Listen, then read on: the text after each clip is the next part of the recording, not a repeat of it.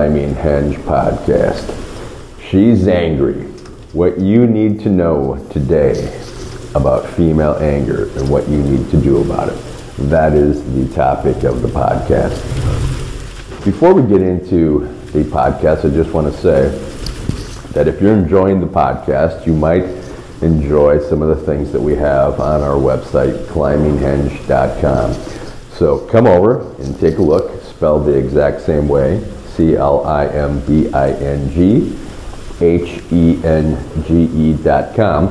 And we have a number of resources and services available for people that are interested in really working on their relationship, whether it's uh, uh already a happy relationship and you're trying to make it better, or you're in, in, trouble and you're in a situation where you need a lot of help to make it better. We've got a lot of resources there.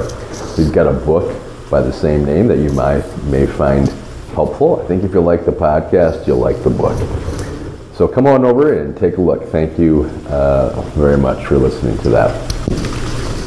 Now let's get into the podcast for today. She's angry. What you need to know and what you need to do today uh, female anger, as you're going to find out from listening to this podcast, is much more nuanced and complex, as we would suspect, than male anger is. Male anger tends to be very uh, direct, sporadic. Um, female anger is more nuanced, and we're going to get into that. So, we're going to be talking uh, about a number of things. First of all, we're going to talk about what the core sources of anger are. All right? We're going to talk about differences in male and female anger and how they how they develop and why the reasons are that they develop specific ways. We're then going to talk about uh, specific things re, uh, uh, in terms of how female anger arises and how it kind of manifests itself within the female and how it can come out in different actions and then we're going to talk about specific do's and don'ts in terms of how you handle dealing with the anger of your female partner and actually doing things so that her anger does not arise. That's the whole key here, right? Okay, let's just get into it first. What are the core sources of anger? There's two main things uh, from a top level that cause anger to build up. The first is a violation of a certain person's expectations. Um, being wrong, for example. Some people have certain social norms. If those social norms are violated, uh, people can have anger that arises because of it, right? Secondly, is a blockage of goals. Somebody's doing something and they want or expect to have some kind of outcome or reward for it. If it's being blocked, generally speaking, it leads to frustration. Just think about it. You're trying to fix something and something just won't go right, and you have a small piece of, a, uh, something you're working on and it won't fit in just right. It can be very frustrating, right? So, whenever you have something that causes someone to not achieve a, a goal or reward, um, it leads to frustration. And frustration then typically will lead to anger. Okay? It's, it's simply like this. It's, imagine you have a wife or a girlfriend, she's asking some asking you to do something on the assumption that you will do it, and then you don't. What is likely to happen? Frustration, of course. One of the things you should think about is in your relationship. Is there anything or things that over time your partner has asked you to do um, under the assumption that you do it and you just don't? Maybe she's asked you to help out more around the house, or maybe she's had another uh, gripe that she's asked you about and you've never really addressed it. Typically what's going to happen is that over time, that frustration is going to set in and it's going to work its way through her body. and it's going to work her way through her body until it simmers and becomes a slow rage or a slow anger that just builds up. That's how it works with a female. We're going to get into more details about that, but that's, that's the typical course of action, all right? Another re reason that anger uh, arises is a reactive uh, aggression. So if there is a threat to somebody and it's in close proximity to them, there's no chance to escape, for example, uh, there's no chance to hide, that can lead to a reactive aggression and anger, right? If somebody's cornered, they can get very angry, right? And so those are the different courses of reasons for the basic levels of anger, okay? And in, in females, they can develop in different ways. Um, in females, another specific thing that, that is really leads to a lot of anger developing in females is this sense of powerlessness to change things. Because, as we talked about it, if, if your wife or girlfriend has asked you things before and asked you to do things or had gripes or complaints and you haven't addressed them, what does it make her feel? It makes her feel powerlessness. And for a woman, um, not being heard or listened to, um, that leads to their feeling of powerlessness. One of the things we always say is that women just want to be heard many times. Many times they don't want you to fix anything and they don't want you to you know, do anything about what they're talking about. Sometimes they do.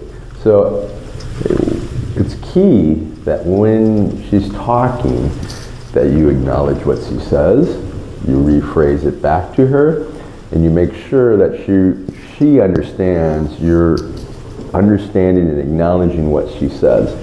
And if she has listed out or is saying things that are gripes, you better acknowledge it, you better understand it, and you better do things to work towards um, addressing her issue.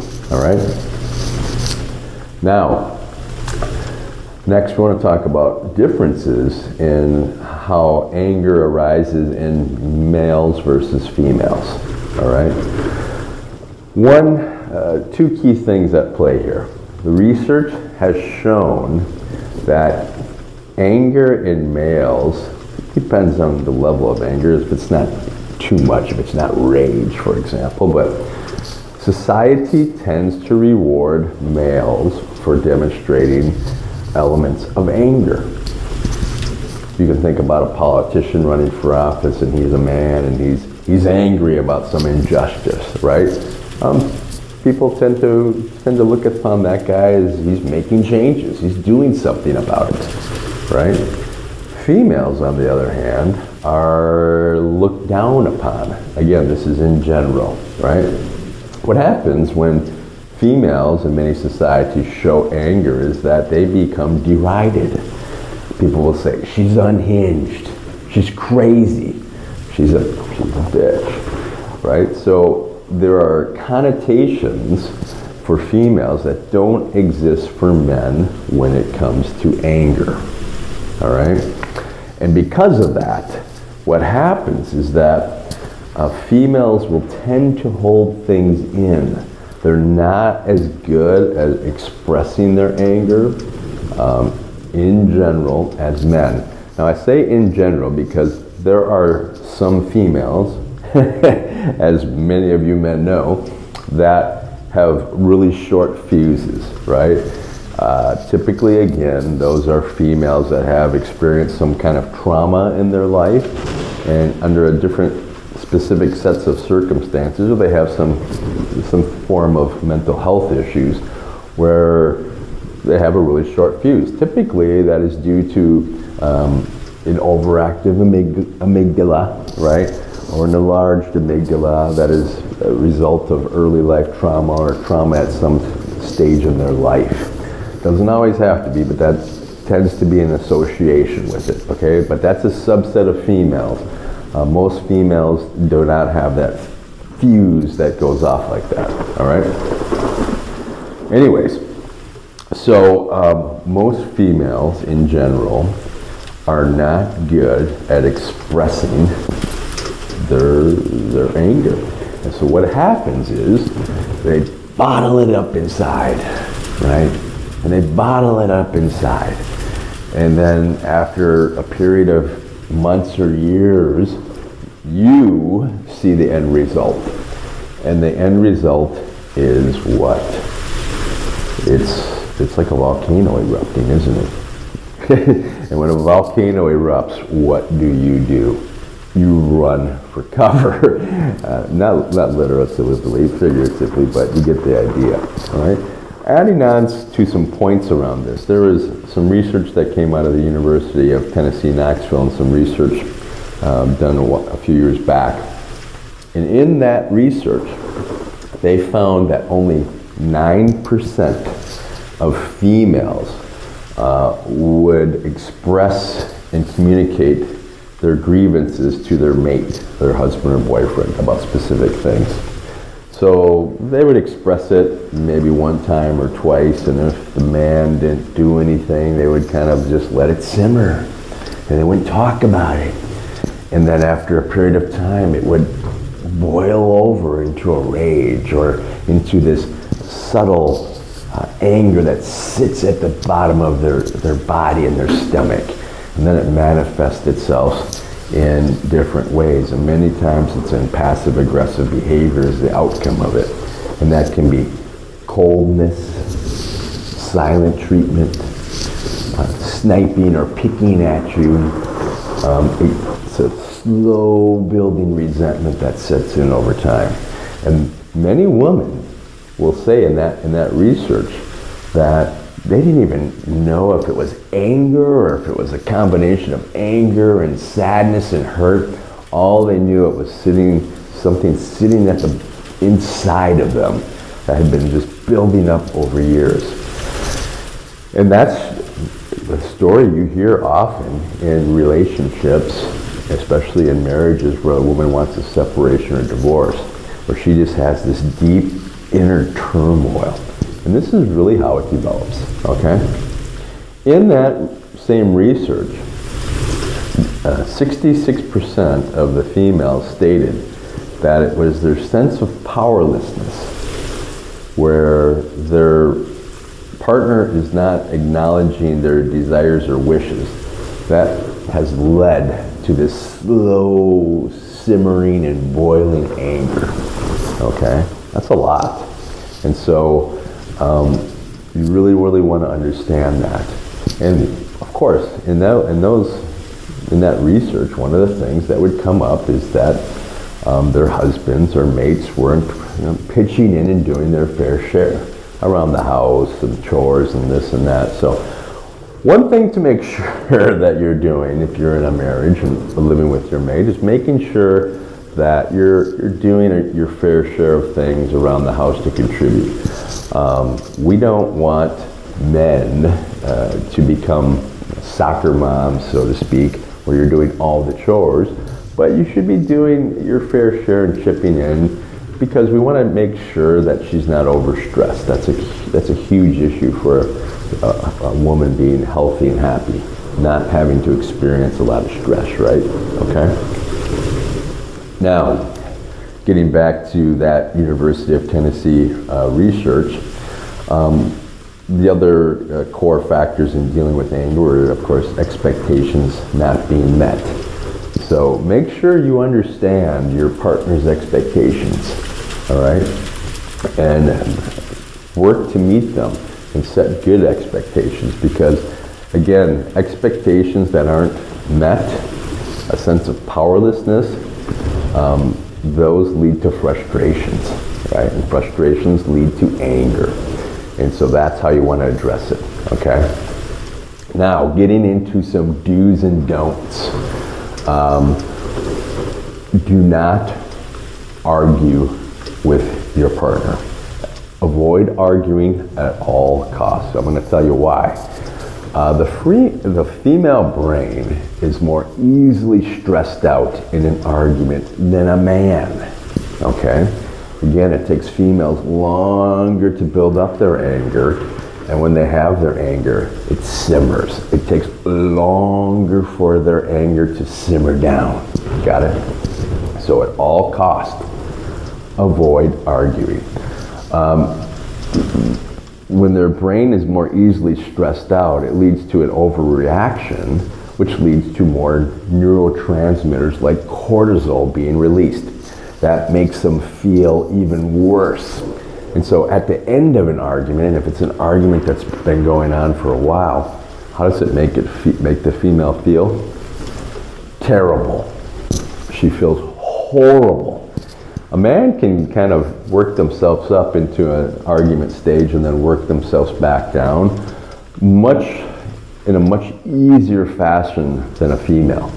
And because females can have this sense of feeling terrible after arguments, you must avoid arguing at all cost. All right? So what do you want to do? Well, it depends on what kind of argument it is, but if it's a woman that's coming at you and she's accusing you of something or she's sniping at you, you simply absorb, do not react in a reactive, negative way. And you can say something like, if it's something that you know you did wrong, just say, I apologize. I'm not going to argue with it. I know I did wrong, and if you want to continue arguing, that's okay, but I don't want to be a part of it. Okay, I'm acknowledging what you're saying, and I want to make things right, but I don't want to argue. Okay?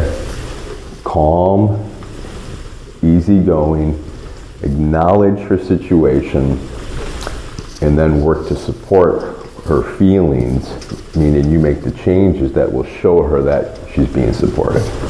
Okay? So again, absorb, acknowledge, build consensus, and then support what she's what, what she's looking for. Do not argue. All right? Another thing, if a woman has built up anger in a slow uh, simmering pot, do not say, calm down. If you tell her to calm down after she's built up that anger, it's going to make her angrier. right? Think about it. She's been building up this anger for weeks or months, and you tell her to calm down. It's like a violation of who she is. Do not tell her to calm down. Okay? Just absorb, acknowledge, show her that you're trying to build a consensus, and support her, and then work to diffuse the situation. Walk away calmly if you have to. Tell her you love her, care for her, but you don't want to argue, and you will not. Okay? Okay, now let's look at a couple of do's or things you want to do um, long term to make sure that your significant other is not building up uh, inner inner rage um, and inner, uh, you know, you're not boiling over. Okay, one thing you want to do is kind of just do an audit or assess what you do and what you don't do in your relationship and around your household if you're living with your wife or your girlfriend. Okay? Think about all the things that you might do more of. It could be household chores, could be things that support her in specific ways, but really address it and think about things that she said to you in the past, past weeks, past month, past year, that were kind of gripes about hers, um, about you, or things that were happening around your in your situation that you did not take action on, and write them down. Okay, it could be just two things, three things, whatever. Write them down, and then start to make some actions about what those are. If there's specific things that she's saying, even if you think you've addressed them, but she said them over and over and over, I can almost guarantee she has that slow simmering anger building up about it. And that's what we want to address. And then you want to create action plans around those things so you can better address it and diffuse her. All right? Another thing is you probably want to do um, check ins with her. Check-ins meaning, you know, once a month, go to her and say, hey, you know, I just want to, I just want to know if, you know, if, if there's anything that's bothering you, anything that you felt that I haven't listened to you on? And if there are, I'd really like to know. And just try to open her up in a loving way, right?